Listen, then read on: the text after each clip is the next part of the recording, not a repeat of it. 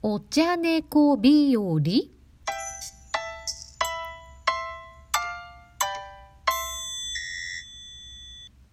こんにちは。茶友人の吉永正代です。さて前回の更新から半月経ちましたね。皆様いかがお過ごしでしょうか？関東はまだ梅雨入りしてないんですか？これしたの？あなあんまりね最近ニュースも見ないのでよくわかんないんですけど、まあ、今日は全国的に荒れ模様ということで特に九州の皆さんねお気をつけくださいね。また線状降水帯ができそうみたいな予報は出ていましたからね。はい。というわけで前回、え、ー、とね、クラウドファンディングが私にとってはかなりチャレンジングですごい怖いんだけれど、でも挑戦できるようになってきたよっていうお話をしましたね。で、これがマインドフルネスの効果なんじゃないかな、そんな内容だったんですが、今ね、改めて聞き直してみたら、いや、たった半月前なのにすごく懐かしいんですよね。今、6月4日の時点で、クラファンに関しましては、ほぼなんも怖くないんです。随分変わりましたでしょ？残りね、あと12日で、今達成率が25%。もう壊滅的ですよね。しかも、えっ、ー、とね、終了の日を6月16日、なんと自分の誕生日の日に設定してしまいました。だいぶ、だいぶ自分に葉っぱかけて始めたなって改めて思いますけどね。もう残り2週間を切っているんですが、12日だからね、えっ、ー、と、25%って、改めてね、もう壊滅的な感じしかしないでしょ？ね。で、えっ、ー、と、事前にクラウドファンディングに挑戦する前に、私がうわこうなったらどうしようあんな失敗したら怖いひーって予想していた通りの方向にどうもね向かっちゃってる気がするんですけど でもなんも怖くないんですよ。なぜでしょうか？うん、なんか自分なりに紐解いてみようかなと思います、今回は。うんとね、クラファンって2通りあるんですよ。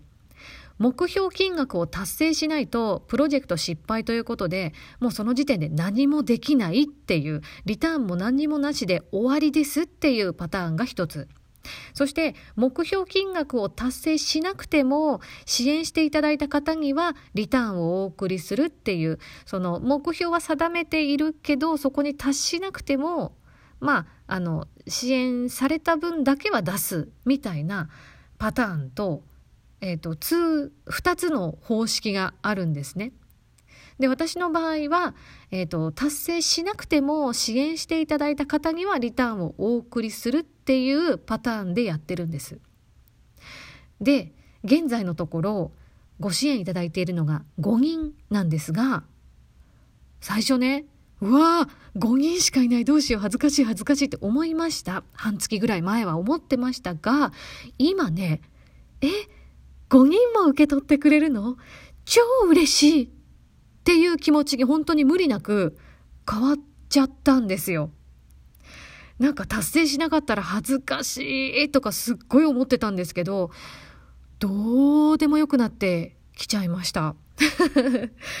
これね、分析するに自己評価、自己価値、私そのものの価値っていうのが、このクラファンの成否と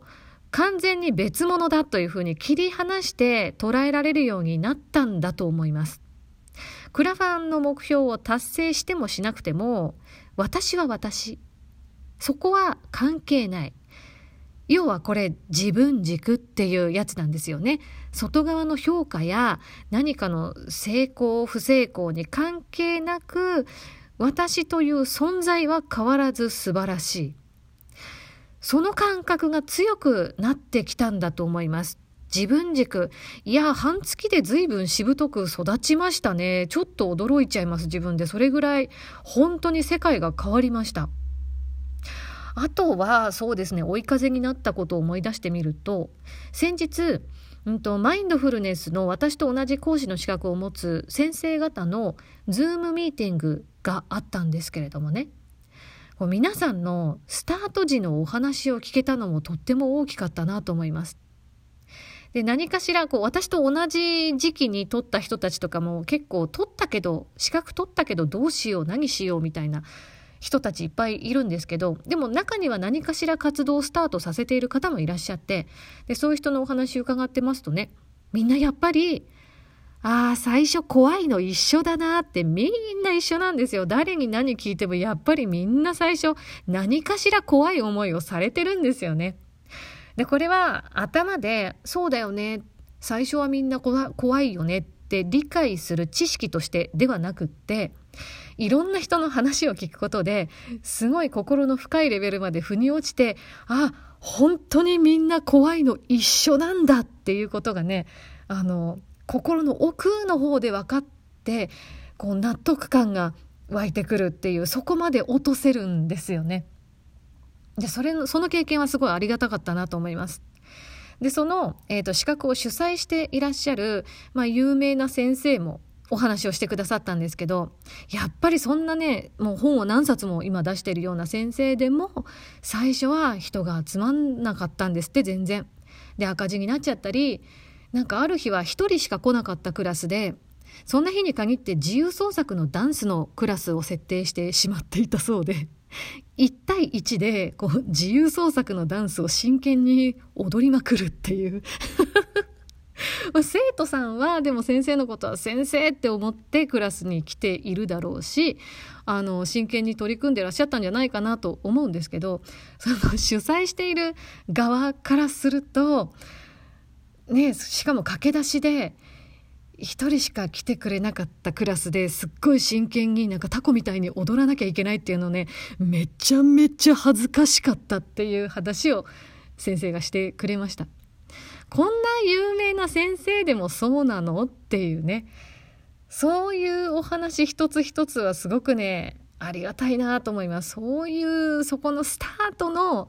最初の一歩のとこの共有ってすごいありがたいなって思いましたみんなでも本当に有名な人をみんなそういう段階を通り抜けて今があるのかそうかそうかっていうね収穫の大きいミーティングでした。でそんなお話を聞いてから自分を振り返ってみるとまあできることは精一杯やっているしえそれって私素晴らしいなっていうのをね改めて思えちゃったんですよね。で最初半月前はもう半月前じゃないか5月の頭だから1ヶ月ぐらい前ですねスタートしたの。もうね、うん、わなわな震える小鹿気分でクラファンをスタートしたんですけれどもそのレベルの挑戦ってなかなかないですからね。それもおやってやったぜ私おやったじゃん素晴らしいじゃん私。そんな風に思えちゃったんですよ。でもちろん今もあのクラファンやってる最中なので結果をねいい結果に向かって力を尽くしている最中なんですけれどもでもすごくその手前で自分のことをちゃんと評価してあげる段階がたくさんあってあもう結果はね天にお任せでいいなっていうふうに思ってます。でもあの5人ねえーと、受け取ってくださる方がいらっしゃるので動画を作ったりナレーションしたりね編集したりっていうことも進めているんです。ですんごい大変なんですけどやりがいもあってねすごい楽しいなって思います。いやなんか一つ一つの作業がね胸を張って自分に拍手を送れるなっていうふうに思ってますよ。かなり力作でございます。商用利用になるのでねいろいろ有料サービスを使わなきゃいけないんですよ。でそうするとクオリティも上がるじゃないですか。これまた楽しいんですよ。で調子に乗ってリターンの限定配信動画が1時間近くになっちゃってるんですけどね。なのでだいぶだいぶ見応えがあると思います。自分で言いますけどね。中身はねちらっとご紹介するとえっ、ー、とね自己紹介茶園の紹介お茶の紹介そして南山城村の紹介。これオーナーの茶園が私がオーナーを務める茶園が南山城村っていうとこにあるんですよ。でそこの地域の紹介とねあとマインドフルネス講座。呼吸瞑想の誘導。茶瞑想の誘導ということで今片手で指を折りたたみながら喋ってたんですけど数えられなくなっちゃったぐらい。盛りだくさんな内容でお届けしていこうと思ってます。しかもね、綺麗な有料映像とともに、もうフルでフルで詰め込みました。ナレーションもね、プロの声でつけているんですよって、私ね。そうで忘れないように自分で言いますけど、私プロなんです。はい。で、それをね、5人も受け取ってくれるって、いや、最初にしたら上々の滑り出しなんじゃないっていう感じでね、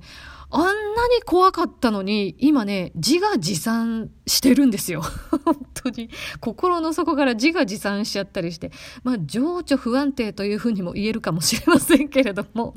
いや、でもね、だいぶ半月で変わりましたね。